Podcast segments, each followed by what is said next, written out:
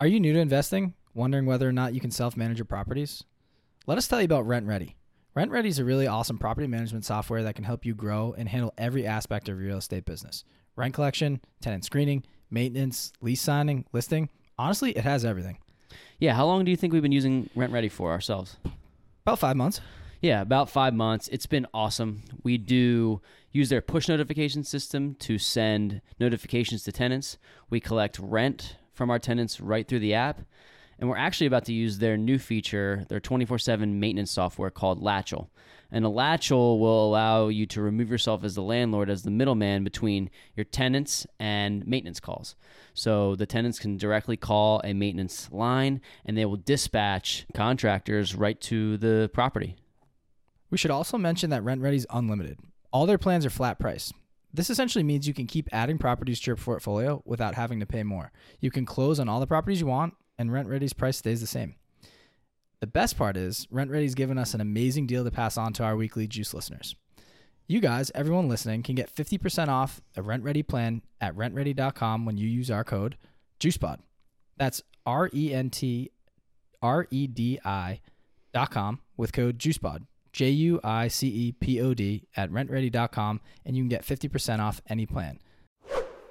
If this is your first time here, welcome. During our shows, we interview successful entrepreneurs and investors to spread knowledge, advice, and actionable tactics to help others in the pursuit of financial freedom. We discuss successes, failures, systems, motivations, experiences, and key lessons learned along the way in the hopes that these stories help you along your journey.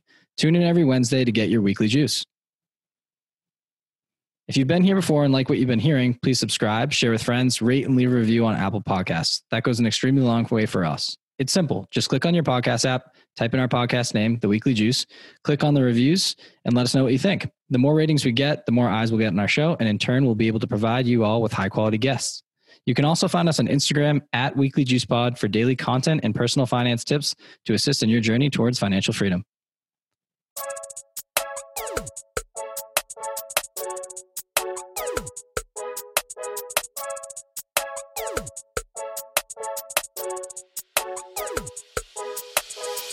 Welcome back to the Weekly Juice. As always, Ryan and Corey here with another episode for you. Today we have on two very special people, Ali and Josh Lupo. They are a married couple living in upstate New York on the pursuit of financial independence in their 30s.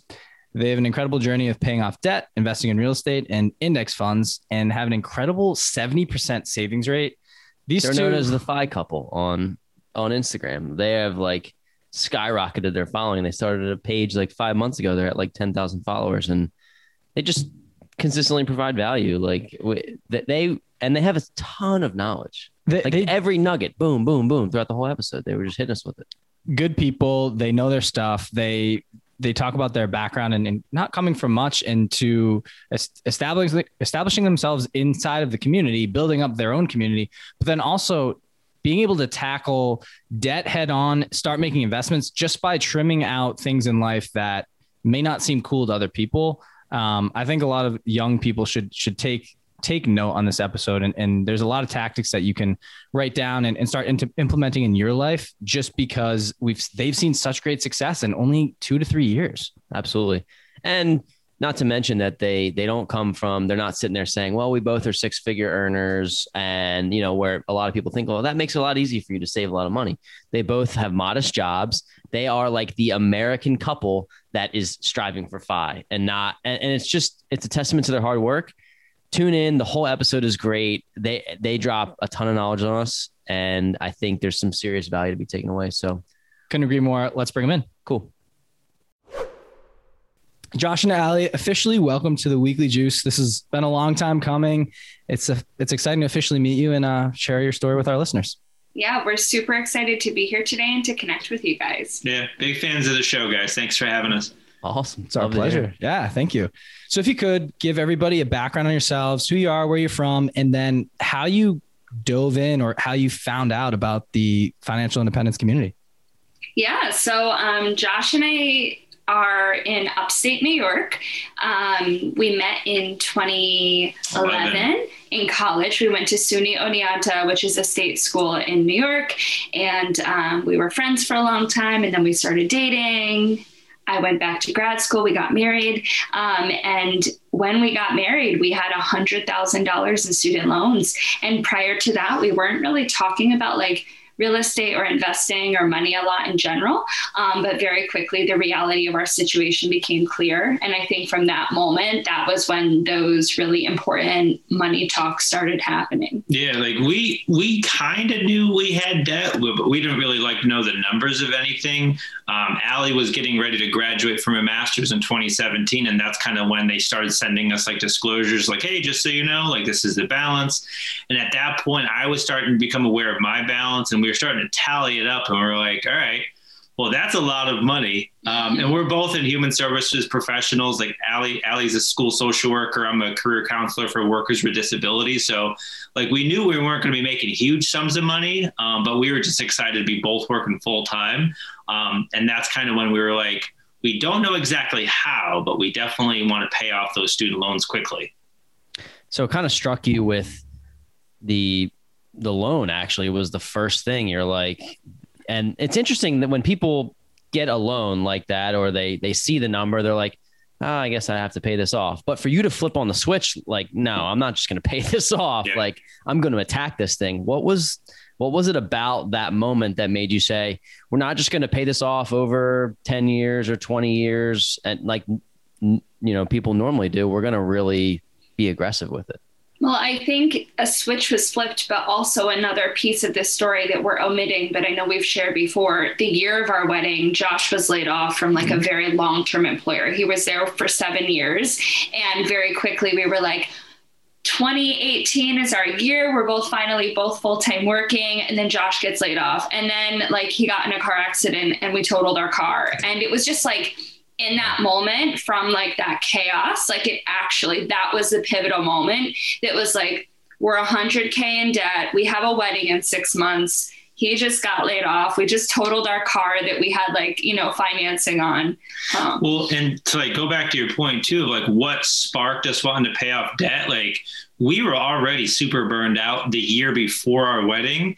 And we started having those conversations of like, well, what do we want our lives to look like as a married couple? Right. And we were both working like 50, 60 hours a week. And we are like, well, like, is this our life this for the next? Th- yeah, this, this isn't it and we we kind of that's kind of when we were like well there has to be a better way so we stumbled into like personal finance we found dave ramsey and i was like oh wow like there's these people that are living life differently like it doesn't have to be this way and the, but the biggest barrier to us like having something more like resembling what a life we want is these student loans so it's kind of like if we get rid of them then like we can have something better right got it so maybe what were some specific tactics that you that you realized, okay, these are the things I need to do in order to pay off the debt and yeah. also to help design the life that you really wanted to live? Yeah, no, that's a great question. So um, we knew pretty much right away, like our incomes were pretty much capped. Like we could, we were both salaried at the time, so like we could work more, but we probably weren't going to work more or make more. Um, we were both doing the side hustle thing, but we really didn't have the capacity to earn a whole lot more. So, and we were pretty burnt out, like doing the Dave Ramsey method and stuff. So we were kind of like, well, what else can we do that's going to give us because ultimately it's not so much like just earn more or spend less it's like grow the gap. Mm-hmm. so we're like well okay well we're doing everything we can on the on the income front. What can we cut out? And kind of like fortuitous timing was like right around end of 2017 scott trench's book set for life came out. Great. and that, that's when i discovered the power of house hacking. And again it was like all right, like we were living in an apartment that was like a one bedroom, one bath for like thirteen hundred dollars a month, and like back of the envelope math, I was like, well, we could buy a house and like live in one unit and like rent out the other. And we'd never been landlords or anything, but I was like, that would lower our housing payment by half. So if we did that, that's like a seven thousand dollar pay raise. And I was like, well, that makes sense because we'd have to work really hard to make seven thousand dollars more year per year after tax too. Right. So that's kind of when we were like, well, then we have to house hack. did you start driving your, uh, did you ditch the car and start riding your bike to work? as Yeah. Scott, Scott suggested. That's when I read the book too. So did Corey, Yeah. and that actually kind of sparked it for us as well, or uh, Yeah, one of the definitely stages. one of the books. And I got to that point. I'm like, dude, I love my car. I gotta ride my bike to work an hour on the highway. How am I gonna figure out? But it was just, it's funny the concepts that go through it, and um, clearly it, it made an impact on both of us. So Yeah, no, it was huge, and and conveniently, like Ali had alluded to, I demolished my car, um, so like I didn't have to go through the hard decision of like, do I get rid of it, do I not? Um, so yeah, so we uh, like at the end of 2017, we're like, 2018 is our year. We're gonna house hack. We're getting married that year. It's gonna be a dope year.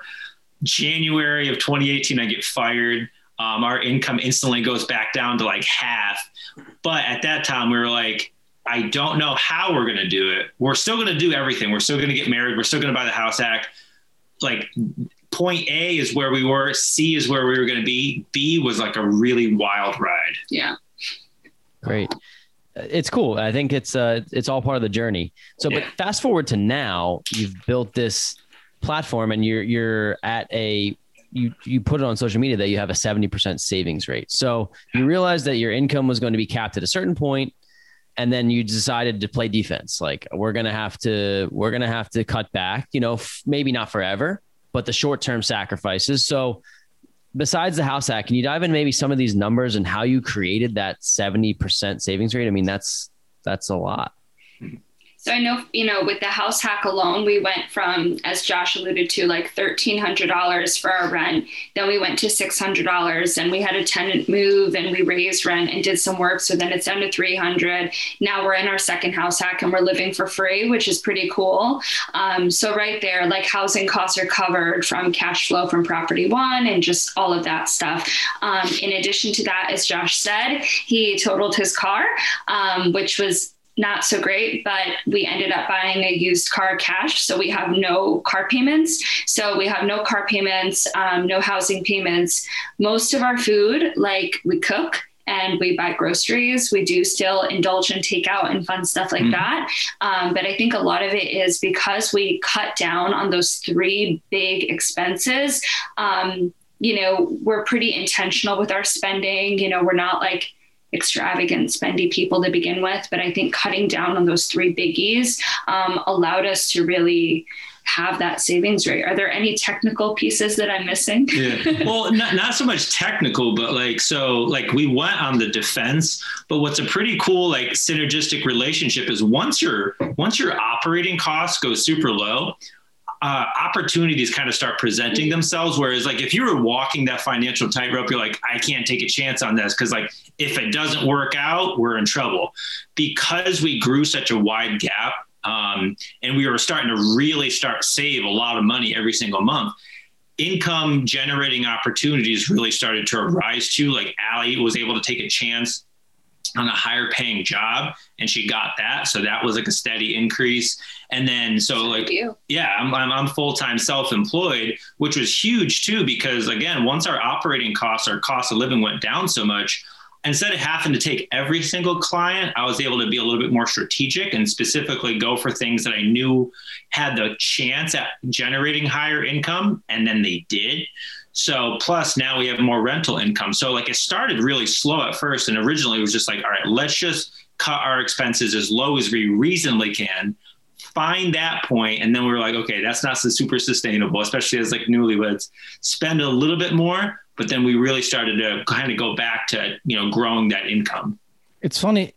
I just want to like point this out where a lot of people might hear this and that that maybe they're not super into the FI movement yet, and they think like everyone that's frugal, I can't be that frugal. Like it's not cool to do that. What you guys are doing is actually the coolest thing you could potentially do, and it's it's if you could actually if you can have the self discipline and the self control to subsidize your housing costs, get rid of the car or get a car, but it doesn't have to be a flashy one, and then you cook at home rather than going out every night and you're safe. You're basically delaying gratification, as we said, but you're taking care of the three big pillars. Yep. It's absolutely incredible. And it's not as hard as it seems. Like it on paper, it's hard. You're like, oh my God, I have to get rid of all these bills.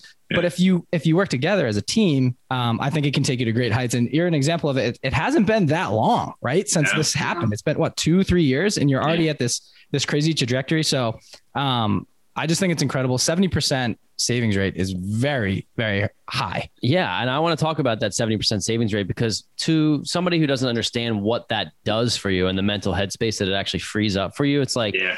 okay, that's great. I don't want to save 70% of my money. Like that's what a lot of people are saying. And you don't have to, by the way. You guys are doing it to the extreme because you have a goal. And that's what I want to talk about. Like, what does the 70% savings rate give you? When do you think you'll realistically, and we talk about index funds and stuff like that, we'll get to talk about that. But when does that realistically give you the optionality to, to not have to work? Yeah. So oh, go ahead. Well, I was going to say too, like with that 70% savings rate and like what you said earlier, like I love that in terms of like delayed gratification because I think we live in a society where it is instant gratification. If I want information, I'm going to grab my phone and I'm going to search it on the internet and I get it in a second. And we're like that with our spending and our purchases and everything because everything is so accessible and at our fingertips. And we live in a society that's like, yes, consume, take on more debt. It's so easy and I'll make it super easier for you. And they do. Um, they That's do. the. They Yeah. do, and and you see everyone around you doing it. So for me, more than Josh, it took such a mindset shift. You know, you have this idea of what your life is going to look like, the things that you're going to have, and then it's like, oh wait, we're going to do this really different. We're still going to get the things we want, but we have to have that discipline first. Um, so for us, it was kind of just like getting in that headspace. But that seventy percent savings rate, right? It's going to afford us a very different life. I'm still, we're still going to get that single family house one day, and Yep. all of these things that matter to us. Um, but we're going to do it on our terms as opposed to our debt leading the way, us leading the way um, instead. Yeah, and it, it kind of gives us it gives us a level of confidence that like we've never had. So like the power to save so much money every single month.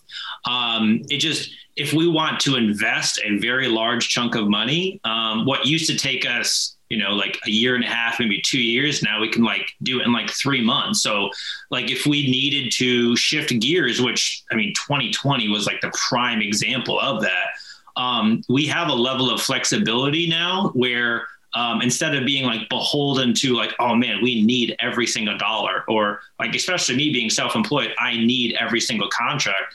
Last year i had a lot of um, opportunities come my way that i could have done and i would have made some money off of but i was like that doesn't really align with what we're really looking to do in the next handful of years so in a way like it gives you the power to say no um, which most people like they just don't have that ability to You talked about I can sense some passion around this the financial independence movement. So I want to ask like why specifically you're so passionate about it. I know it's it's freed up your time, but it's Mhm. also allowed you to do things that you want to do. We talked Yeah. potentially investing in certain things like what is your why? Like what do you guys both want out of this movement and and life and like why are you grinding so hard right now to put this life together? Yeah, I love that question. And I think, you know, when you look at us right now, like we're, if you picture like the success and like that hockey stick with that exponential growth, we're still very much at the base of that. Like we are still like living in our house hack. We're driving really old used cars. Like we are not, if by conventional standards, if someone looked at us, they would not be like, wow, you guys are living this sexy life, you know?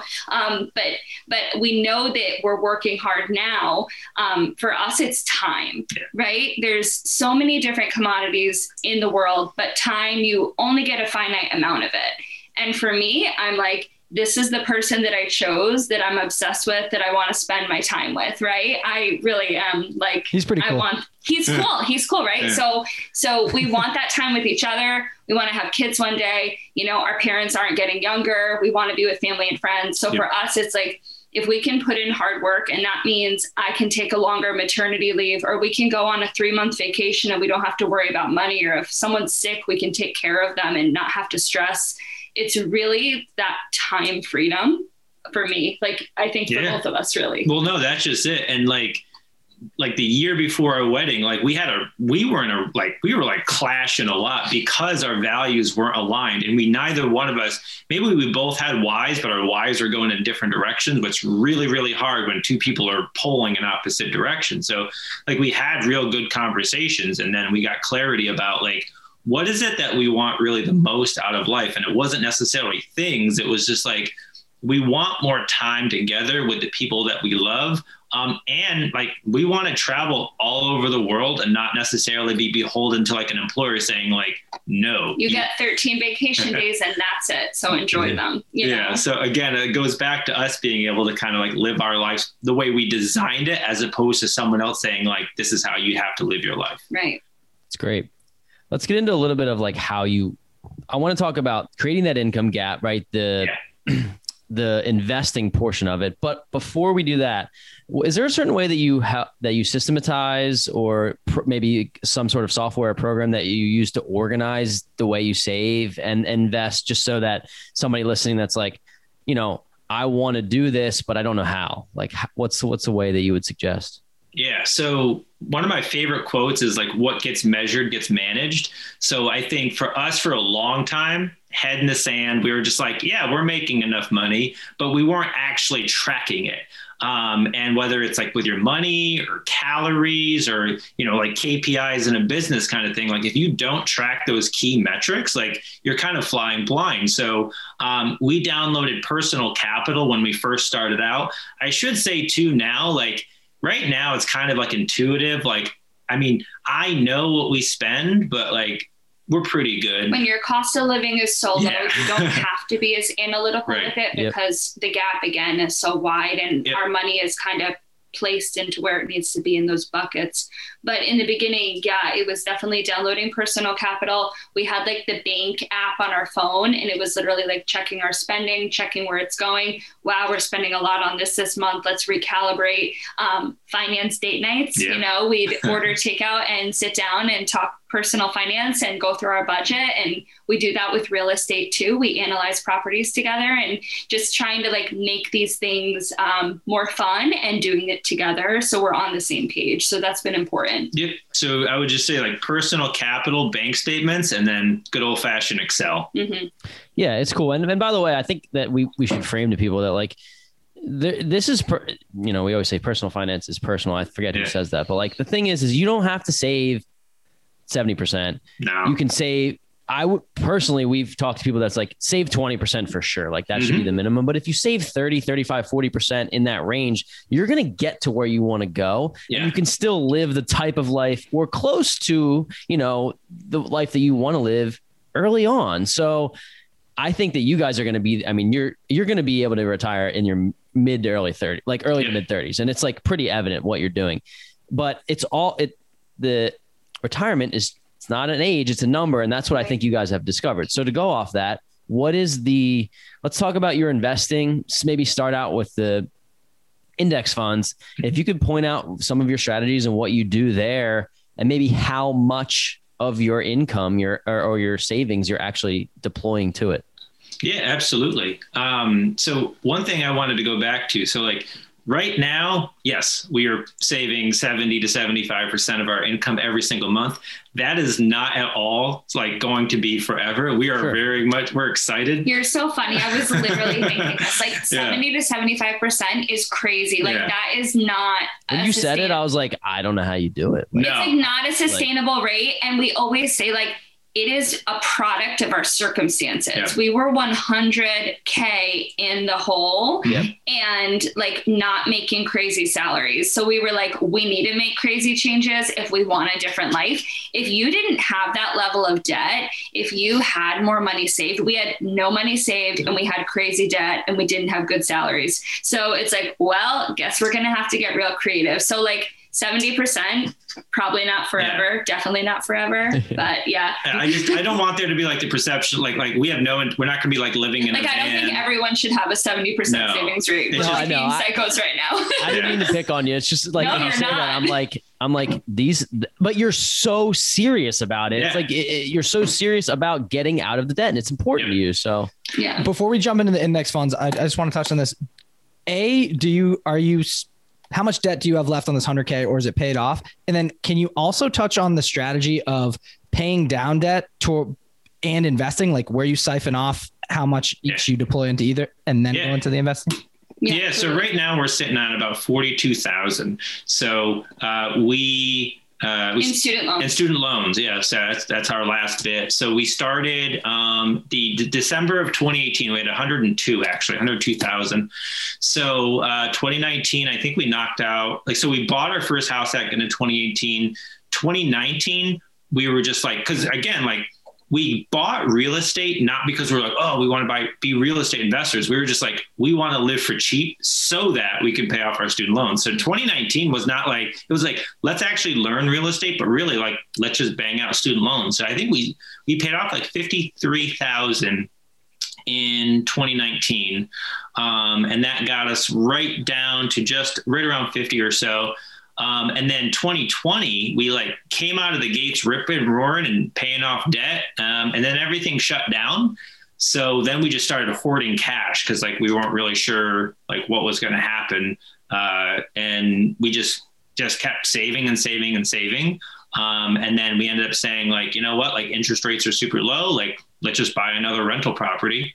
Um, so we bought another rental property the end of 2019, uh, got that stabilized, and now we're back to paying off student loans. But in terms of like how we approach debt payoff and investing, we kind of have the mindset like we view it all as investing. Like even if we're paying off debt, we're like investing in ourselves and we're putting ourselves in a better position um, versus real estate investing. But we've kind of been doing this cool cycling approach where we divide the year into quarters and each quarter like we have our own goals. So like for quarter one, like it's like we want to be really heavy on student loan payments and pay like several thousand each month and like be very aggressive with that. Um, and then once we get to like our desired goal of how much we wanted to pay, oh, we want to buy a rental property at the end of the year, let's shift that. And now our extra surplus money is being allocated towards saving up towards that property. Um, so it's very like short term sprints that we do, which I feel like is sustainable for us too, because like we have a goal, we reach it, okay, move on, next goal. So you're wearing a lot of hats at once and it's not always easy, but it's it's been working for us for now. Yep. It's very cool. That's love very that. cool. I, I I never thought of it like that because what I what like personally, I, I'm not gonna speak for Rye, but what I do is I have a certain amount of money that I put towards. Well, I don't even count 401k. Like it's just Yeah. it, I don't even see it. Right. So Mhm. 401k, but then certain amount of money that I invest into the into the market, and then everything else that I don't save, besides my emergency fund, is going into real estate because we're, we're like we love real estate. So, but I don't have like the three month thing. So I think that's um that's pretty cool. I think it's going to be hard for you guys when when you pay this. This is funny to even say this this way, but like when you pay off the debt and you have all this extra cash coming, in, you're like, holy shit. Like, what do we do with this? This is amazing. Yeah. Like, we have so many opportunities because you don't have the other bills to worry about. Like, Hundred percent. I think about paying out. I, I, you know, increased my my car payment just so I could. I trimmed it up by six months, and I can just be Yeah. done with it because I don't want to think about it again. But I'm in the hole too much on it, where it's like I can't sell it now. Do the Scott Trench thing. Like it's Right. He and I did the same thing with like you bought you bought it new and you're too far in where it'd be it. It's not smart to sell it at this point. So I'm like, all right, well that that's a loss. I'll teach my kid not to do that. But um, it's funny how everyone has a different approach to it. But yours is awesome, and I just think it it opens up so many doors for you. Now we can jump into the investing side. It's like you're gonna have all this surplus cash. Yeah. What do you want to do with it? And then where does where do index funds fall in your uh, Yes. whole pie? So our, our big thing is like so like we want to buy more income with it. So um so like we're we started the year off like Ali was saying Q1 was like heavy debt paid off. We paid like 13,500 um at the start of this year, so 2021. Um now um and that's hard too, right? Cuz like in the you know previously like 2019 I think um, I think we're both at like 4.7 percent interest rate, which is like kind of like that gray area. And you're like, well, could you do better in the market? Definitely do better in real estate, but probably could do better in the market. Now that it's at zero percent and interest rates are still kind of low, they're starting to creep up. Um, now we're just stashing cash again, and probably like start or the end of the second quarter, start of the third quarter. Um, we'll probably buy our third. Um, probably we really like duplexes. There's a lot around here, so we'll probably buy another duplex. Um, that'll give us all the cash flow that we need from rentals to to pay our bills. Um, and then after that, like it's just like index funds and paying off student loans. And then once student loans are gone, um, and we have the cash flow from our rentals to pay our bills, then you know Buy next year. Yeah. Well, next year we're definitely. I'm definitely. gonna feel like we have so much money. Like I know Yeah. that we make okay sal like good salaries now, but I don't feel it. Like Yeah. we don't have we don't have any lifestyle inflation. Like I joke, I'm like I still feel like a college. Well, kid I mean, there's the, the the quote like you know, um, make eighty thousand, live off forty thousand, make one hundred and twenty thousand, live off forty thousand, make one hundred and sixty, live off forty, and then okay, you make two fifty, you want to live off hundred. Like then you can Yeah. kind of say, well, I've already have this muscle that's working. I've been working out. I've been trying to get this going. So Yeah. it becomes easier to when you are making way more money, you have all this rental income coming in to say. I'll double my lifestyle now, and it'll still be only half of what I what I bring in. right? Literally our plan. yeah, there you go. I I, mean, like. Yeah. I just made that up right now, but I'm like, that's what I'm doing. like, yeah. yeah, like our goal in like 2022, we'd like to get like a very modest single family home, like nothing crazy. And I'm like, I'm gonna feel so Yeah. rich, like not living in an apartment anymore. Like it's gonna be crazy. And I'm like, that's really not this wild dream. But for me, I'm like, oh my gosh, we're gonna have a house. But I Like, would it's say, but the thing is, is like, so we started here as far as like lifestyle costs. So it's almost like we kind of had to like strip it down and like weed out and then like really get very clear about like what do we value most. And then those things that we value most, we've been like trickling back into our lives. Mhm. Um, and uh, yeah, so like next year, I think it'll be like a really nice home. And I'm super excited because I know the metrics on it. And I'm like, we're going to have, it's like Monopoly. Like we'll have the little red houses or whatever over here. And then we'll move into the nice, you know, starter home. But these rentals will pay for that, which is like still kind of like house hacking because like our housing payment will be net zero. Um, so we'll still have this very large gap. So we might buy more real estate. We don't really want like a huge portfolio because like it's kind of passive, but it's like I love what passive. you you guys like do long distance, which I dig. Um, we're we're kind of chickens with that kind of stuff. So But we just haven't gotten there. We're you Yeah. know growing locally. We'll see. yeah, so uh, you yeah, gotta build the team. It's not Yeah. passive unless you really, really build the team. And even then, you, you you- like we're we're digging the holes now. Like Yeah. we're laying the groundwork, right? It will definitely. The good thing about it is it does become more passive. Like Yeah. as you move on, as you put the systems in. So you're totally right on that. But um, let's talk about the index funds. Like, do you maybe there's some that you specifically recommend, or and also I'm just really curious on how much of that bucket that you take and, and put into it. Yeah. So, I mean, right now it's like, it's only like 500 bucks a month. It's really not that Okay, much cool. because most, I mean, you know, like we have like a really large sum of money every month. And most of that is just, it was going to student loans. It was like $4,000, $5,000 a month for student loans. Um, but now, now that we kind of like turn that spigot off, if you will, now we're just shoveling that into uh, our next deal fund, if you will. Um, so, you know, index funds, um, we're pretty basic. If you guys know um, JL Collins from the Simple Path to Wealth, um, he recommends VTSAX, Yeah. um, which is really just like you become a shareholder in the entire United States economy. Um, and so that's that's a bulk of our holdings. We don't really do like individual stock picking. Statistics say that's like a losing game. We are we like to do things that have humongously long track records of success in building wealth. So we just buy very boring index funds that are more than likely outperform like 90% of active traders. And then we buy like really basic duplexes that like meet certain metrics, but like nothing crazy or exotic. Um, and then the thing is, is just funnel money into them Rinse and consistently. repeat. Yeah. Yeah, rinse Is it and monthly that you're putting money in monthly into into the index funds? Yeah, Right.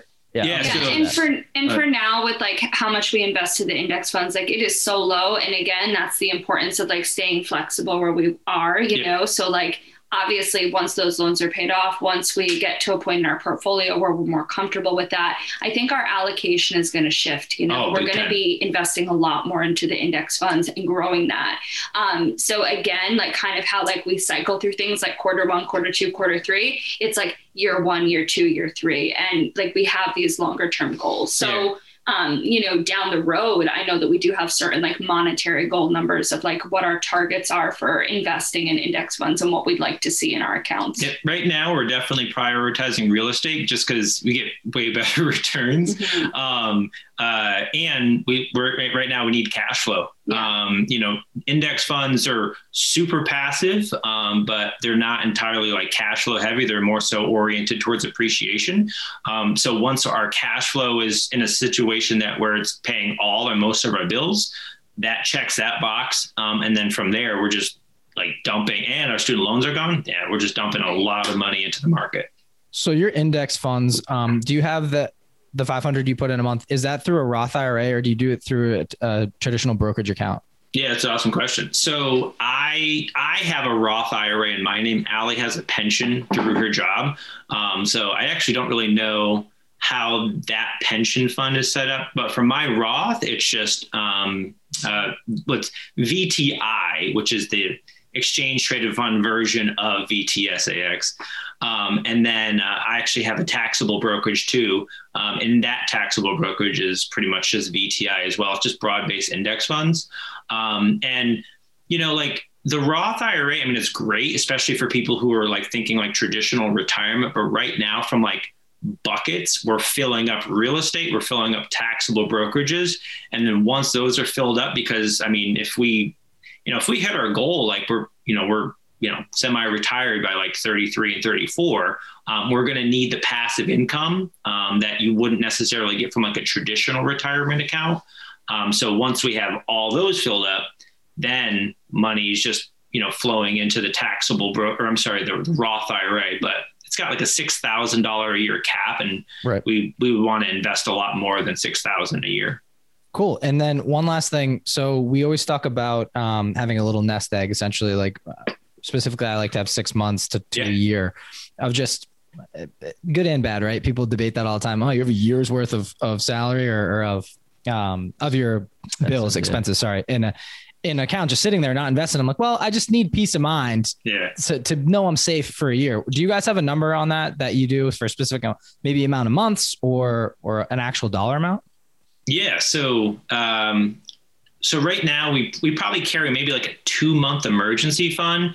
And a lot of that is because so like our income is three and a half times our monthly expenses. So like and it's it's three and a half times our monthly expenses and it's now pretty battle tested like yeah something could happen like a pandemic and that could kind of stress test uh, yeah. Um, so, but that th- the fact that there's that 70% savings rate is inherently kind of like an economic moat.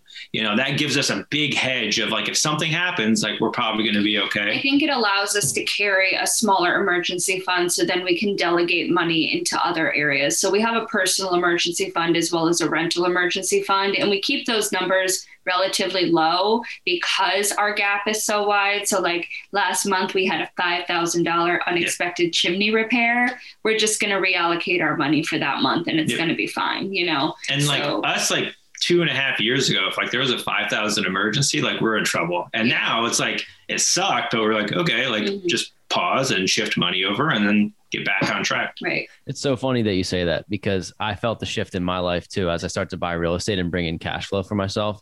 Yeah. And Ryan and I talk about like how we're we're uh, going to close in a deal in in May and how much money that we're going to have left over. And we we looked at it and we're like, you know, we'll have an X amount for each property. And then I thought about it. I'm like, well, in one month or two months, it'll be 50% more just yeah. based on like the income from W 2 jobs, the cash flow from our portfolio like this game's getting easier. Like yeah. after you get out of the out of the mud, like it gets yeah. easier. So it's right. just like the amount of money we start talking about now too was unfathomable a couple of years. Yeah. We're throwing around like ah 50k, ah might be you know 60k on the on the renovation there. And I'm like, dude, sixty thousand dollars like five years ago, I'd be like, ah, I, you can't even touch that. So 100%. if you set yourself up the right way, it's you just get into the game. I just tell people get into the game, study, and then once you have your first deal or you know like your you've done enough research and you, and you get in, then you can start playing. And these numbers don't seem as daunting because you see other people do it and they're you're the same age. Yeah, if you guys have a chance, uh, so Dion McNeeley just did like an awesome episode over on the BiggerPockets one, and he what he calls like a lot of times people talk about like the debt snowball, but a lot of times people don't necessarily talk about the income snowball. And it really does like start off pretty slow. You're like making whatever cash flow maybe it's very minimum but steadily like that cash flow like starts to build up. And then your savings account starts to build up and your your our jobs start to build up. And it's like what starts off is like kind of slow you're not seeing anything. Right. if anything you're losing money maybe because you're like have bills or whatever. Like it really starts picking up especially when you start accumulating more properties our jobs started getting better. You start lose online businesses. You feel confident that like if it doesn't work out, it doesn't work out. But if it works, that's another stream of income, and right. those incomes start compounding. it's really cool because real estate too, and that's what I want to get talking talk about next with you guys. Real estate not only does it compound, but Brandon Turner said like they're like little oil wells, right? So 100%. in three years from now, rent's going to continue to go up, and I have a fixed rate mortgage, and it's like so. Not only do by keep buying more, do you create more income for yourself, but each one individually gains over time. So it's like it's like literally a cheat code once you understand how to run the numbers and how to buy deals, which is one I want to talk to you guys about. And like your primary investing strategy is house hacking, right? So far. And that's so your current portfolio is three properties or two? Two, Two and they're both duplexes. Both duplexes. You lived in the first one, moved out, Yeah. now you live in the other one. Um, what are your type? What do you metri- What metrics do you look for when you are running these numbers to try to figure out whether or not it's a good house hack and just a good investment overall? Yeah, so I mean, our big thing is before we even get into like the the the, the metrics of it, and this is where like Ali's way better than I am. Is is more so like that gut feeling. Like if I wouldn't go to a house at nine o'clock, I'm probably not going to buy in that neighborhood. And if you buy in a decent neighborhood, if that gives you that feeling of like this is a cool spot, tenants are going to feel the same way. So it's as old as time, but like location above all else. especially with house hacking, right? You want to feel safe. When we first started looking at properties, Josh was bringing me to houses where there were literal murders Yeah. on that street. And this was like right before our, our wedding. And I'm like, why am I marrying this person? Yeah. Like, he is Like, crazy. he's gonna murder me. like, Literally. like he, like, like I'm gonna die. I can't be a landlord. and I had So, like uh, I had like the Excel sheets. I He's was like, like, yeah, Ali, the numbers are so good. um, so No, It's a war zone. Tell, Yeah, yeah, well, Cleveland we- deal. we- oh my god. yeah, we've been in those areas in different cities, and like I think every investor has a different threshold of where they would and wouldn't buy, and some people make a killing in those areas, and Yeah. not a killing as in like actually getting killed. They make a lot of money. They make a lot of money in those areas, but our risk tolerance is like, no, I don't care if a cash flow is 13, 14, 1500 dollars a month. We're not dealing with the tenants. We're not dealing with the inherent risk that comes along with Yep. a, a property that's probably not going to appreciate that much. We love the mix. So If you don't want to go into your own property, it's kind of a problem. we Yeah. it's Right. funny because we started buying properties like maybe just below the areas that we would potentially live in, like Yep. like we could live in them if we had to, but now we're starting to buy in areas that we would live in. And what we're seeing is that the cash flow drops, drip, dip, the cash flow dips a little bit, but the opportunity for appreciation and forced appreciation is just like, wow, you're going to create ma- massive equity. I do want to make a point there. People do make an absolute killing off those. They do. I'm not saying not to do Yeah. it. It's It's- not for us. It just isn't. Uh, we don't have that. Um, I, I don't know. I guess we're The balls.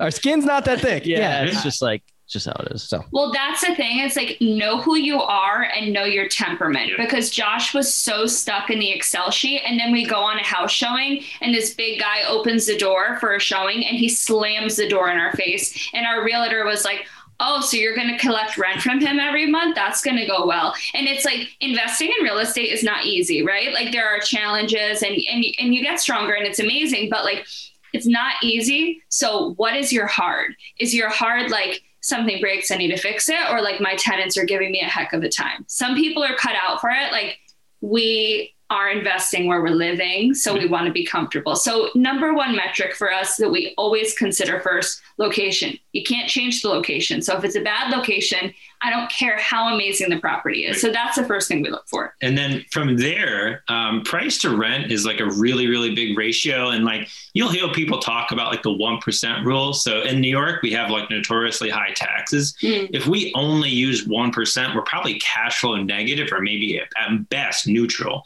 So um, we do like to find something that has something like a 1.3 to 1.5% uh, rent to price ratio, which is getting harder because prices are going up. Um, but we're still hitting those metrics, which is pretty cool. Um, we do like to see uh, like $250, $300 a month cash flow after all operating expenses.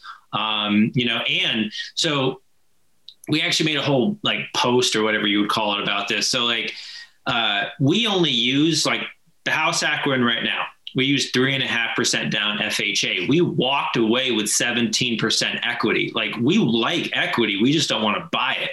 So we we look for deals that we can find hidden value in, we can force appreciation to. Um, so that that's a really key metric for us because we don't want to be over leveraged, especially when you start getting into like you know top of markets. Um, so we do look for that 20% equity. We just hustle for as opposed to putting out cash. I know it's pretty elementary, but can you talk about the rent to price ratio? Like just if Yeah. someone doesn't know what that is. Yeah, no, great question. So, for instance, um, our first property we bought for 155, and it rents for uh, 2,275. So, I think it's like a 1.47 percent price.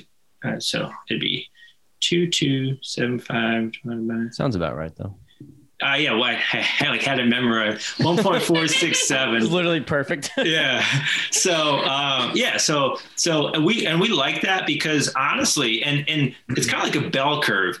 If you go too far and you start hitting that like two to three percent, like that's probably not a great area. Um, but if you're sub one percent, like those numbers can get pretty skinny real quick, especially if you have high taxes. So we like to try to aim for that like one to one point three to one point five percent rent to price rent to price ratio. And we don't always buy them like that. Like the first property, like Ali was saying, like we bought it and it was very much under market, and we like that because we know we can we can work on that. Like that's a problem we can easily solve with time.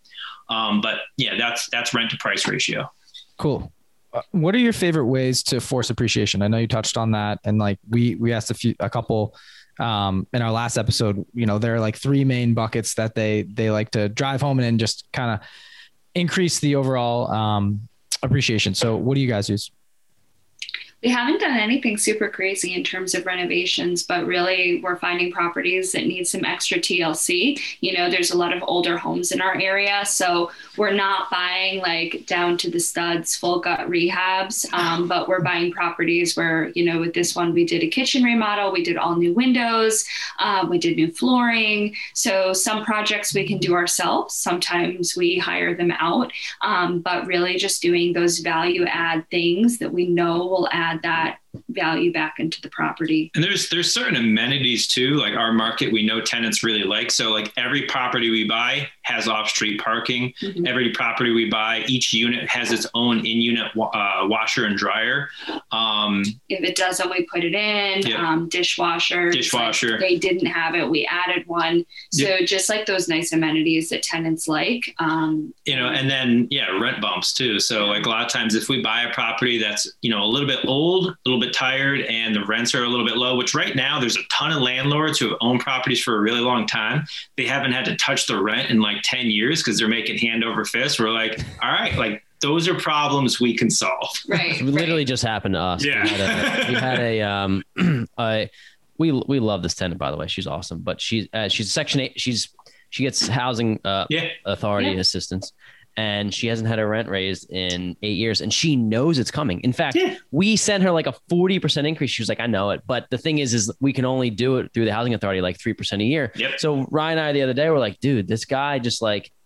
He's got a good tenant. Don't get me wrong. Like you don't want to mess it up, but I'm like, it's four hundred dollars under market value, and like we can only raise it three percent a year. So it's just like very. We had to abide by the laws, which was it was interesting. Like we we went and sh- walked in the paper the the notice of rent increase. And she was like, "Oh, I knew this was coming. No problem." Yeah. Signed it. But then you know you bring it back to the the housing authority, and they're like, they just we have some issues with them, but uh, they just like slap it. Nope, not accepted it's like on the paper. stamped, mailed out. So we call them. We're like, "What's the deal? Like, how, how come?" And they're like, "Ah, you know, it just it's t- you're making it too difficult for them to live." And we're like, "She signed the paper. She said it was cool." And and then basically we had to go back and forth with them, and all they had to tell us was, "We'll only approve it if you if you bump it to three percent." We've been talking to them for six months, and we could have saved a bunch of paperwork if they just told us. We wouldn't even tried to bump Right. it to four hundred dollars if they just told us it could be only twenty eight bucks. We're Yeah. like, "All right, well, we'll just do the twenty eight bucks." Like we want to work through it because we love this tenant. She's and awesome. we want her. She wants to stay here forever. she told us she would literally stay forever. Like it's Yeah. her home. So that's those are the tenants you want, and we don't we don't want to kick her out. So See, and what's what's really that's like a perfect example. Like think about like your jobs or our jobs. Like we'd have to work really hard and like we'd have to do a lot to make more income. Namely, we'd have to like spend more of our time. with real estate, like you control your income. And here it's like you guys, whatever the percentage breaks down to get you to market. And you're in my mind, at least when I'm hearing that, I'm like, you guys are, you guys have like cash in the bank. You just can't tap into it yet. And every single year you're going to be able to give yourself a pay bump, a 3% pay bump. Mm-hmm. And that's if she, if she doesn't move, if she moves and like you can just whoop, go straight to the top. So like you guys have like a pool of money and right. every year, 3% more, 3% more, your income is going to go up it's a very interesting way to put it. And I, I agree. It's like, and if you do that over a scale of yeah. 12, 15, 18, 20 properties, it's like yeah. you're, you're crushing inflation. You're just 100%. it. So, so yeah, that's, uh, that's really cool. And what's cool is that that payment doesn't change. Yeah. yeah. That is cool. Unless it's more. Oh, our payment. Yeah. Sorry. The mortgage. Yes. It's amazing. yeah. Um, oh my God. That's why you get, that's why you buy early. Don't even get us started on that. Yeah. We love that. You're about to get us we going. I know. I know. I don't want to lose my train of thought. You said rent bump. So do you have a, a, a strategic, strategic plan uh, that you're going to raise it every year X percent and do your tenants maybe know this? I know you guys are a little early on in the stage of this, but it's, mm-hmm. it's a cool thought to like strategize. So it's funny you say that because, um, you know, when we first moved into our house, the apartment was well, well below market, but he was a great guy. He had two jobs. You never heard him. Um, he was a really nice tenant and he'd been there for five years. So we were like, we're new landlords. We're not rocking the boat. We're just going to keep him. Um, and honestly, we probably would not have raised rent if he hadn't had opted to move out. He just moved, he got married. He wanted to move out.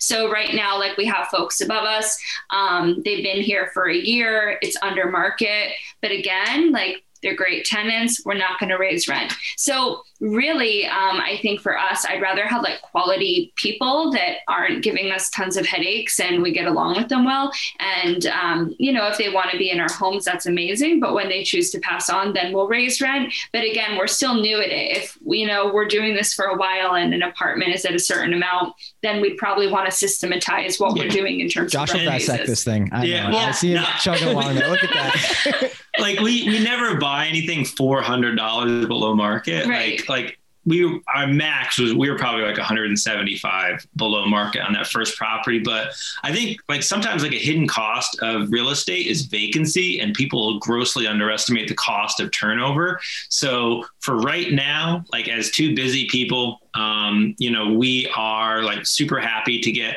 you know have a buffer yeah we could probably bump it up a hundred bucks or whatever and maybe they don't move maybe they do move but it's also like i mean we could either bump that rent and you know kind of risk it or whatever or it's like we there's a lot of other levers we can do right. to make up that money elsewhere um, you know and then once we kind of build those little oil wells if you will and we bump that rent even better right. so um, yeah but we, we like to have like a little hedge especially if you know markets get choppy absolutely how are you currently finding these deals uh, i think that's um now you only have a couple, but this is uh your story is like a simple path to wealth, really. Like yeah. it's just like consistently, maybe not every month, but you're consistently going to be purchasing. I don't know if there's yeah. a number that you want to get to, but how you how do you find these uh the deals that, at, that you buy? So we invest locally, and um, Josh is probably the most outgoing person that I know, and he loves networking. Why you married him? We yeah, right. yeah, it is because I'm definitely more of the introvert in the relationship. I'm an extroverted introvert. Um, but Josh is an extroverted extrovert. So Josh is literally networking with everyone. He's on the social media groups. He's getting coffee with local realtors. He is, you know, talking to investors. He's cold calling people on Facebook Marketplace. So like if there is someone that is like responsible for our steady off market deal flow, it's 100% Josh. Yeah. and and that's the thing too, right? So we so far we've only bought off market deals. We'll probably continue to buy off market deals just because we are not we're not like the sexiest buyers. We're not the all cash, you know, 50,000 over asking, waiving contingencies. No, we're like we were the FHA with concessions, with concessions, with inspection, the whole nine. Right. And we still close the deal, but because we just instead of fishing where everyone else is fishing, we just create. We're our only competition. Mm-hmm. Um, so that that's how we find. But a lot of it, yeah, is just networking constantly, um, and just putting ourselves out there and letting the world know what we're looking for and who we are. So, I'll say and you you do know this very well. Like real estate's a relationship game. We've had Yeah. Plenty of deals been brought to us just by on Instagram and Mhm. um, family, friends, mentors, etc. Like our n- next two deals, the one we close on and the one, or sorry, the one we're under contract for, and then one we potentially have later in the summer, off market deal. And it's amazing because people are like, "Oh, I can't get into real estate. I, I, these deals aren't out there. Every single person I've talked to has at least one of these deals. Yep. And Yeah. it just proves that they're out there. You just have to put yourself, you have to put yourself out there. Josh, I, Corey and I were wondering who the brains behind, not the brains behind it, but we consistently see your Instagram handle everywhere. You're commenting on everything. You've you've established an awesome brand. Both of you have established an awesome brand for yourself. But I'd like you to dive the audience into that. It's you're at the Fi Couple on Yeah. Instagram, and I believe almost everywhere else. Can you Yeah. talk about the inception of the in- Instagram, why you created it, and then we'll kind of go down the rabbit hole of like how you've grown it to great heights. So, um, as we've talked about our why, and it is literally just more time together, right? So, for years, it was like, wouldn't it be cool if one of us got a job at the other person's employer so we could like work together? Um, but it was always someone else in charge of that, right? Like, he'd have to get a master's degree to work at my school or whatever that was. Um, during the pandemic, Josh, you know, Josh is a super like personal finance like enthusiast times a million. So Josh is like, I want to start doing like money coaching. Like I want to start, you know, whatever. And I was like, we should do it together. Like imagine like a couple doing like coaching together. And he literally He's like, We've nah. never- he literally he was like Ali, like you don't really care about the numbers. Yeah. Like, why would you be involved in this? Like he totally Yeah, like trashed my idea. He he's like, have you ever heard of two people coaching? Like that is ridiculous. Yeah. So so, I like, you know, like cried myself to sleep. I'm like, it is what it is. You were it's fine, not yeah. gonna happen. It, wa- it, whatever. So, you know, like I don't think your money coaching really was very successful all. at all. Um I was just another dude talking finance. yeah so whatever so um you know in the fall and this is so funny. I woke up in the middle of the night and i was like we should make a real estate personal finance instagram that's Yeah. embarrassing but that's literally what happened and i woke him up at like three in the morning and i'm like josh we need to do this and we can do mentoring and did it all this stuff and i don't know how i got your buy-in how did, did i kind It was of 3 a.m. He's like, Yeah. yeah, whatever. I'll I'm yeah like i literally was like obsessed with it and i'm like Yeah. we're gonna do this and this is like i was i was super excited about it Well, and like she said, like we'd always wanted our thing, Mhm. and it was like, all right, cool, like let's run with that. Um, and we we you know we played around with a bunch of names or whatever, and I don't know how we. I, I think I came up with the FI couple, but we we tried out a bunch, and and really, so like there's that there's a famous quote like be the change you want to see in the world.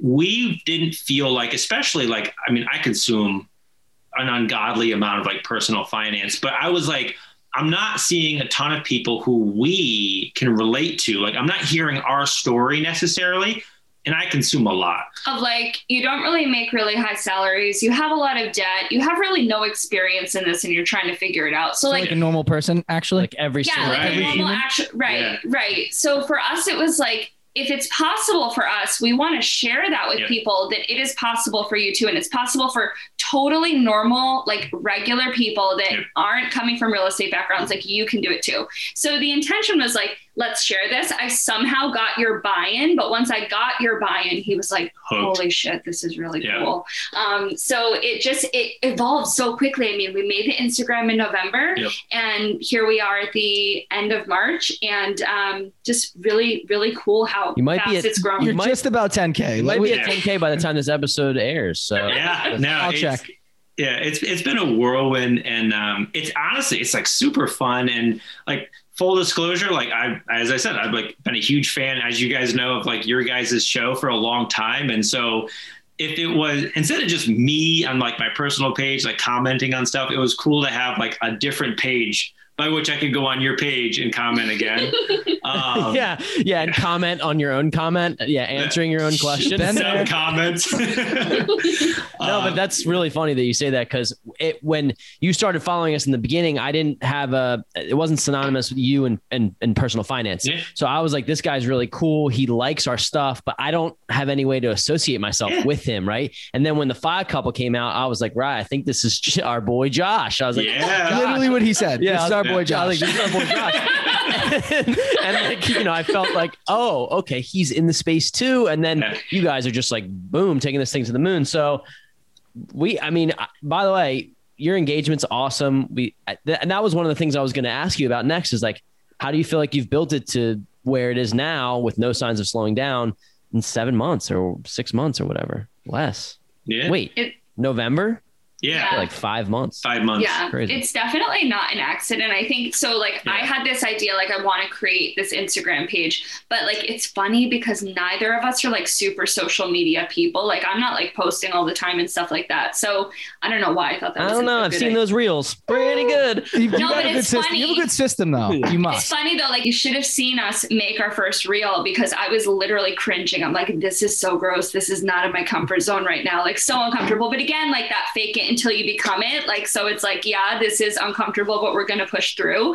Um, but but with this social media, it is a full-time job, right? Because Yes. you are developing that brand identity and you're developing what is the message we want to share with others and how can we take really um, easy to absorb sound bites and send them to you so that you understand the message we're trying to say. But for us, um, as is everything that we're doing, it's all about relationship building. So for us, it has been connecting with other pages that share a common theme and message and connecting with followers that resonate with that. Um, and Josh has done an amazing job at that. Yeah. So and Mad the thing is, scientists tell us. the thing is Yeah. too is like so like I am like when you understand KPIs like key performance indicators, whatever you walk into, you it's like you know a language. What levers do I pull to elicit a response that I'm looking for?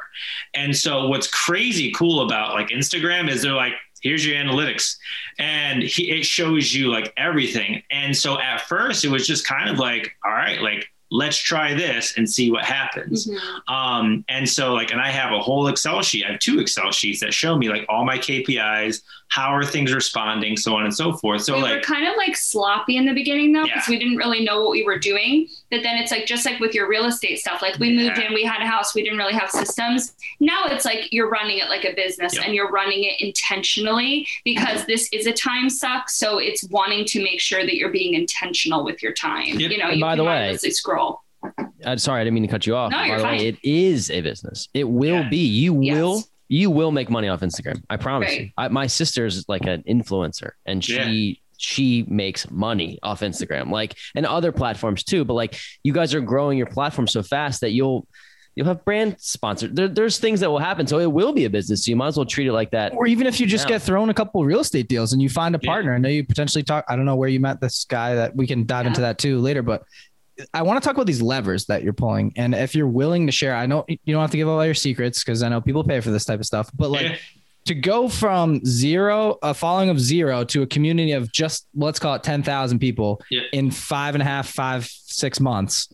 That's all that's very quick. Coming from guys, we've done it for a year. We're about, we're almost at, we're up, almost about halfway Yeah. what levers are we not pulling that you're pulling? I love that you do the data and you have Excel sheets. Like you're treating it as an absolute business. And it's Yeah. it's cool that you're both bought into it too, which we are too. And we, we have three people actually running our page. So it's like, what can we be doing to kind of join forces here and, and make this thing push off?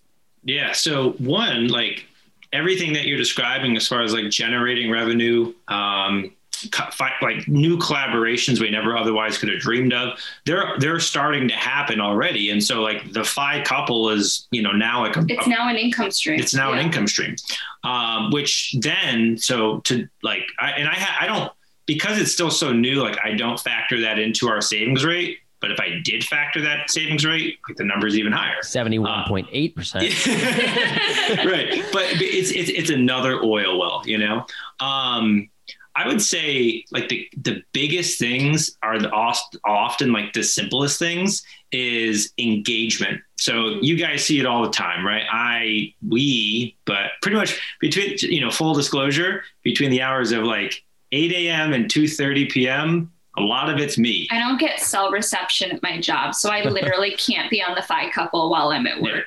Um, after, after work anything visual that you see this one is like that's the cool mastermind thing. So like we balance each other. So Josh, right? So you have these accounts that resonate with your message. It's not random. It's not accidental. We find accounts that resonate with our message, and you set up an alert so that anytime they make a new post, you get it. So Josh is then getting that alert on his phone. He's quickly logging in. He is the first comment on that post, sharing a value add yep. comment, not just like, cool meme. Like that's awesome. Um, he's adding value and he's sharing a little tidbit about us. Like my wife and I had a hundred thousand dollars in debt. We're using real estate to pursue financial freedom because then that quality post, you are adding value to someone else's page. I think so often on Instagram, like we'll see a lot of messages or something like, hey, can you like promote me or can you do this? But like I've never talked to that person before. Right. So it's all about that relationship building. Like Josh is now adding value to another account's page. So you are now building a relationship with them. And then you can work through that together by maybe they would give us a shout out yeah. or something like that to help create organic growth. It's intentional, but it's organic, right? And like verbatim, that is it. So like it's it's like you go, I go on, we go on pages, and whatever their message is, we try to first and foremost thank them because we we know like the behind the scenes time it takes to like create that. Thank them comment and then show them how what whatever it is that they shared how it like relates to our life or how we've implemented something similar. And we do that every single day many many many times a day. And so by doing so and people see it. You guys see it we see it um, oh, we, we yeah, we we've been able to have some really cool collaborations, and like we weren't just like showing up and saying like, "Hey, would you guys ever want to collaborate?" It was like, "Hey, Josh," or well, "Hey, Josh and Ali, um, yeah, we see you guys every single day. We really appreciate all your support, and obviously, we'd love to um, find ways to collaborate. So, another thing that I think that has helped us with our growth is, um, you know, putting ourselves out there, like Josh is saying, but like going on podcasts and like we've had different podcasts. Like, can you write a blog for us? And we'll do that. And I think just like the exposure within itself, it helps promote you to a wider audience. And then, lastly, and this is something that I don't feel like I hear pages talk about a lot because I think there's some negative stigma or taboo with it.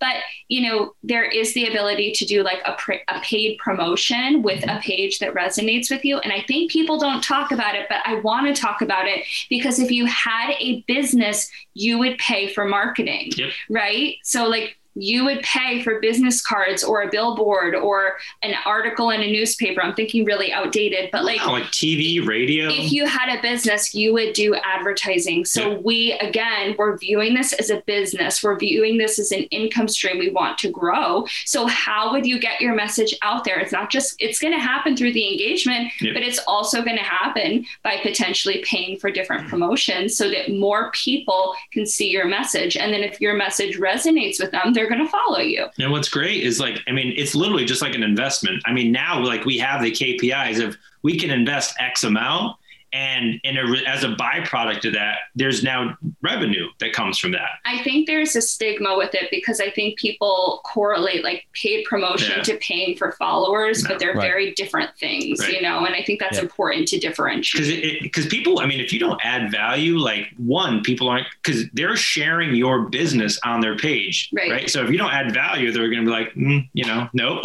we're not going to promote that um, and then when people do come to your page, you want to make sure that they come and they they're able to connect with you.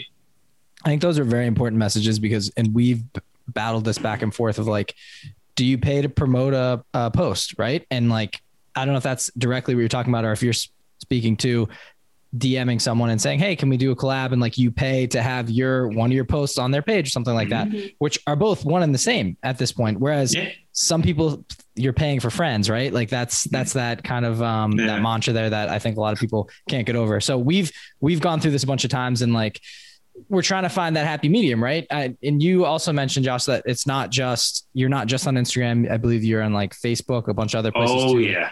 And like, yeah. so how did you create this thing? Like, I know you have this community, right? That's mm-hmm. now built. How now are you leveraging that or, or monetizing it? Like you said, it is an income stream. Like what, mm-hmm. where, and like, what's your plan? Hundred percent. So it's been really cool um, because we are on different platforms, right? We're on Twitter, we're on Facebook. Our Facebook has like 300 followers, so it's not really any. It's more for like our family to see it. Yeah. it doesn't have Instagram, um, and then Instagram.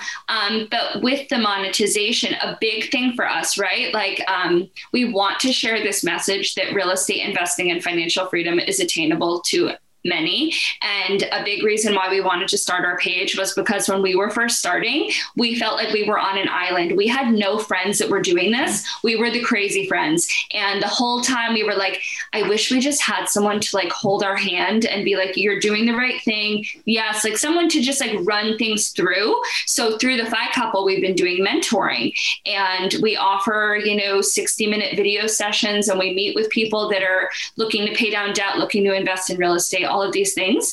And we offer mentoring sessions to them. And we weren't sure the response yeah. that we were going to get, but we have connected with the coolest people that I'm like, if I'm in your area, I want to grab a beer with you because you're so cool. Yeah. So it's it's been fun. Like I would do it for free, but we're getting paid to do it, you know? So that's really, really cool. And what's cool too, guys, like so like, you know, like the iceberg analogy, like the, you know, you see what you see is not the bulk of it, right? So some of the some of the opportunities and relationships and and different things that are popping up now in our lives, like we i have been the fangirl for years um, on all different types of pages and stuff like that. And and genuinely like really grateful like that's how that's a big reason why we where we are today because because i was learning and i was posting in the forums and all kinds of stuff and connecting with people. And so now like that's a lot of that's kind of now starting to manifest today but a lot of the stuff that we're able to do is relationships and seeds that we planted you know two or three years ago. But i think our plan is mentoring and then like some digital e-commerce and stuff. And i know we mentioned this before we started recording but also just like your instagram page immediately builds legitimacy. Oh, yeah. We have been doing this work for years, but we have friends and family that like really didn't care. And now they're like, wow, I see what you guys are doing. I want to go in on deals with you. Um, and these are people that knew what we were doing before, but now that we're putting it so out there publicly, it is like that. I think Lauren and Kyle from um, Rentals, Rentals to Wealth, to Wealth said this yeah, they're amazing. And I yeah. think Lauren said it is like a virtual resume. And she is so right. It is literally your virtual resume because we're an open book. We show you our numbers, we talk about it, we'll answer any questions. We're very transparent people. And that is a way to like get to know someone in three seconds by scrolling on a page. So right. it's cool.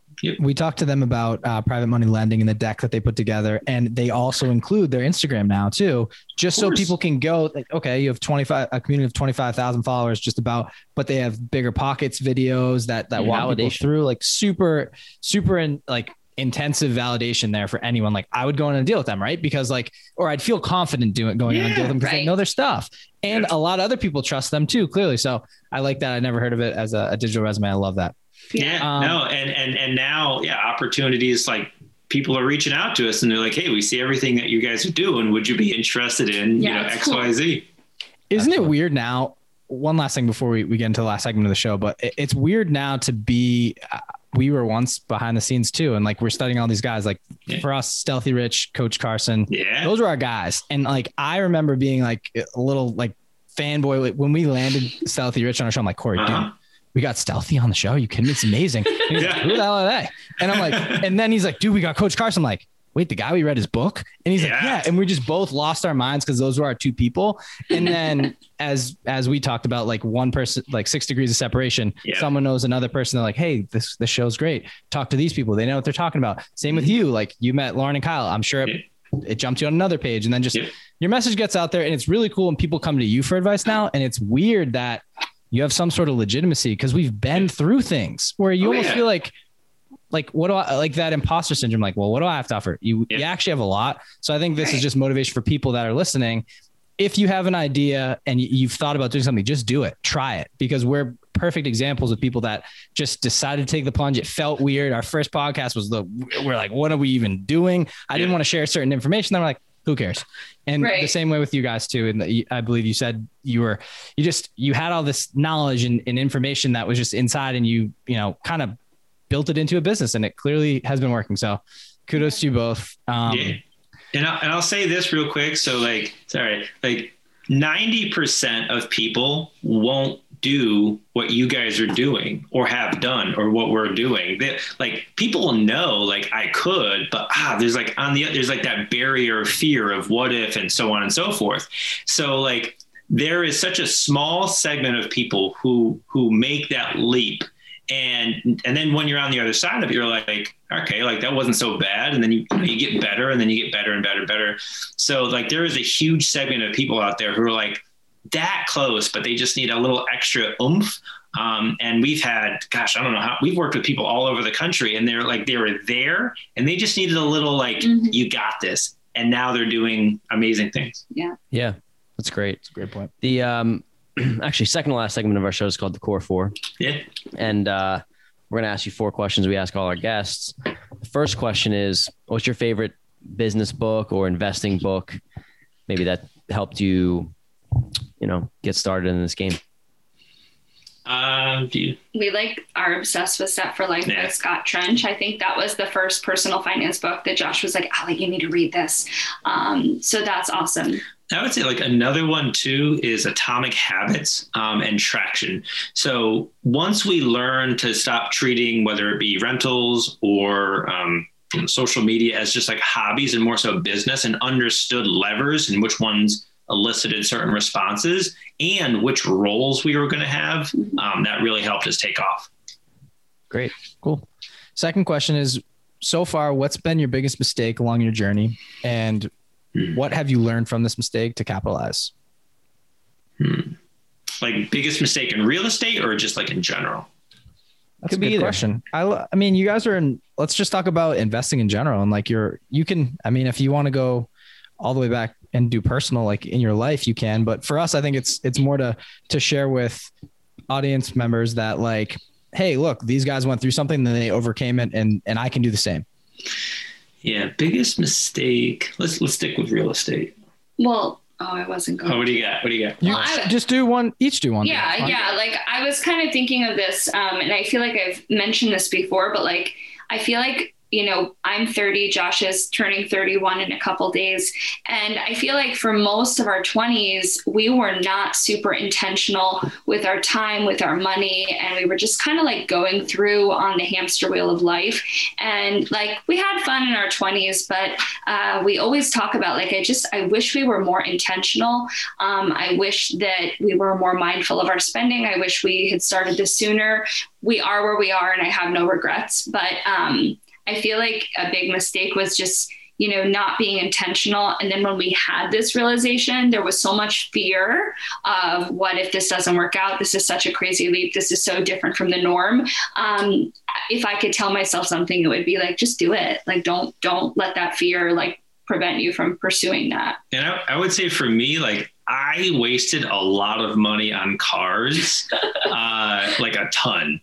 And um, I grew up like really, really poor. So once I got that first like full time job, I was like, well, what do you do now? You go buy out a brand new car. And I, that's what I would do. And then I'd be like, oh man, I shouldn't have done that. And then I would like go out and get a less new car, but still a new car. And I would just roll negative equity into negative equity. And eventually I literally, how I found Dave Ramsey, the car dealership was like, we can't give you a loan because we just can't do this. And the car uh, finance guy was literally like, have you ever heard of Dave Ramsey? I was like, no. I, I, don't, I didn't come here for a book. Like, just give me another car. And he's like, no. And he's like, I'm sorry, but it's like perfect. Yeah. So a big thing of our story is like you can make financial mistakes Yeah. and you can still like find success. So we are definitely like we, we share all of our financial mistakes and there have been Yeah. some. So yeah. Great. The uh, third question of the core four is um, who's your who for 2021? And who meaning by meeting this person, you feel like your business or life can be propelled to the next level. And if you don't have an answer on maybe who you would want to meet, maybe somebody that you have met who changed your life in the past year or so or business. oof, that's good. Hold on, let me think for a second. Yeah. I mean, I'm going to say, um, like, we've met some really cool people. It's, it's crazy that it's like March. This feels like it's been a year and three months right now. Mhm. Um, I would say uh, the person that we're probably going to be doing um, like biz- like partnering with, um, I think can have a really, really transformative effect, not just on our ability to invest more rapidly, uh, but there's someone who's incredibly, incredibly successful, has done it like the most boring way over the course of like 30 years and has like a really big portfolio with no debt against it. And he's like, yeah, you know, I'll teach you guys some stuff. And uh, so I'm really excited to to spend more time with that person. I have a different answer. Um, my who is many people, and it's Instagram because, um, again, when we first started our investing journey, it was just Josh and I. We don't have a lot of friends in real life that are into this stuff. And I think that when you're in your own bubble and you don't have a community, you play it safe and you don't take risks and you kind of like don't really level up. And by creating the Instagram and connecting with investors all across the country, it has inherently forced us to level up in our actions and our mindset because we are just connecting with so many people that truly inspire us. And we're like, wow, they're doing it. We can do it too. Um, so, like, my who is definitely just like building that community and friends and people that get us on that level. Um, and that, you know, I think that has totally transformed our mindset in many ways those are both strong points. I think, uh, Ali, to yours, like Instagram and putting your message out there, it holds you not only to, to new heights, right? And it, it motivates you by seeing what other people do, but it holds you accountable. Yeah. Because if you're talking the talk, you better walk the walk. Who are you? Right. Like right. no one's going to pay for your, for your help. Nope. It's actually like out of their pocket if you're really not yeah. doing it. Right. It's, it's really cool that you're sharing your story. Also, I'll say, Josh, to your point, this potential this potential partner i don't know if you inked the deal yet but did you meet this person through networking on social media or it or just day-to-day life? Like can you give a little background on it? Yeah so it's it's an older person and i don't think they had social media uh or, it was in person networking like we yeah, it was through in, a work connection yeah, yeah. it was through in person um, and we had kind of heard about him and they said, Hey, maybe you should go talk to this person. And so that's what we did. And uh, I was like, wow, like one day I'd like to be that person kind of thing. Um, and then uh, I think, I mean, they were, I think they were like, interested in learning more about us and then once they created like their social media accounts and started learning more about us they were like yeah we're, we would be happy to work with you mm-hmm. that's awesome you covered both buckets like virtual and real life. Yeah. I know it's so weird that we're saying real life, but like in yeah. person versus on a platform, and mm-hmm. you're covering both bases, which is yep. awesome. And clearly it's working out. So kudos there. Um, last question, the core four, and this can be for both of you or separate, however you want to take it. But what do you want your legacy to be? So, my legacy, and this has always been my legacy, um, it's about relationships and the people that I love. Mm-hmm. So, I have no aspirations to be like a famous person or like super wealthy or like, you know, any of those things. It's okay if not tons of people know who I am. Um, it's just like the impact that I have on my husband, my future children, my family, my best friends. Um, so just having as much time with the people that I love. Yeah. And I think for me, so like, um, like we don't really talk about this a whole lot, but I mean, we're very, very big into giving. It's like the second largest line item in our budget. And so, um, we, as far as like a legacy, I would love to um, have a very large impact. Um, not like a, in a front and center capacity, um, but like one day I would love for us to have a foundation through which we could really impact the lives of many, um, even if we're just kind of behind the scenes, because someone who came from nothing like myself, I know how impactful that was. Um, and I wouldn't be where I am today if it wasn't. So for us, a big thing is like being able to give abundantly um, and help those who need it the most. It's amazing. Really, really cool. Thank you. Thank for you sharing. for sharing. Yeah. The um the last segment of our show is called the last drop. And the you, you covered it a little bit, but knowing what you know now, what advice would you give to your younger self if you, if you could go back and, and do things differently? Or maybe you wouldn't change anything? Um honestly, like cheesy husband cop out, I would have listened to her a lot sooner. Um, you know, as far as a lot of the things, points, baby, brownie yeah. points. no, like it is brownie points, but it's so accurate. There have been so like, many like, things I've been wrong be cocky, about. But I'm right, like consistently, yeah. like 98 percent of the time. She I is. am. I, will go on record and say it. Yeah, I'm with you. Yeah, she's she's like notoriously right, and I'm like, well, no, there has to be a better way. And then I like end up coming back. I'm like, oh, yeah, you were right. I'm one of those right people that will rub it in your face. Too, she is. So yeah, she's a silver winner. Yin and yang. I like that's that's why you make a good team. So it's it's, yeah. it's excellent. But um, yeah. we, I mean, we really appreciate you guys coming on. I think that your story is inspiring, and like you said, it's it's a lot of people can follow it, and I Mhm. think they do follow it, right? Yeah. So, thanks for sharing it, and we we're uh, we're thrilled to have you on. Yeah, we really appreciate it. If people, I know we mentioned it before, but if people want to connect with you, where can they find you on social media? Feel free to plug any brand, uh, Mhm. website, etc. Because uh, we want people to hear more of your story.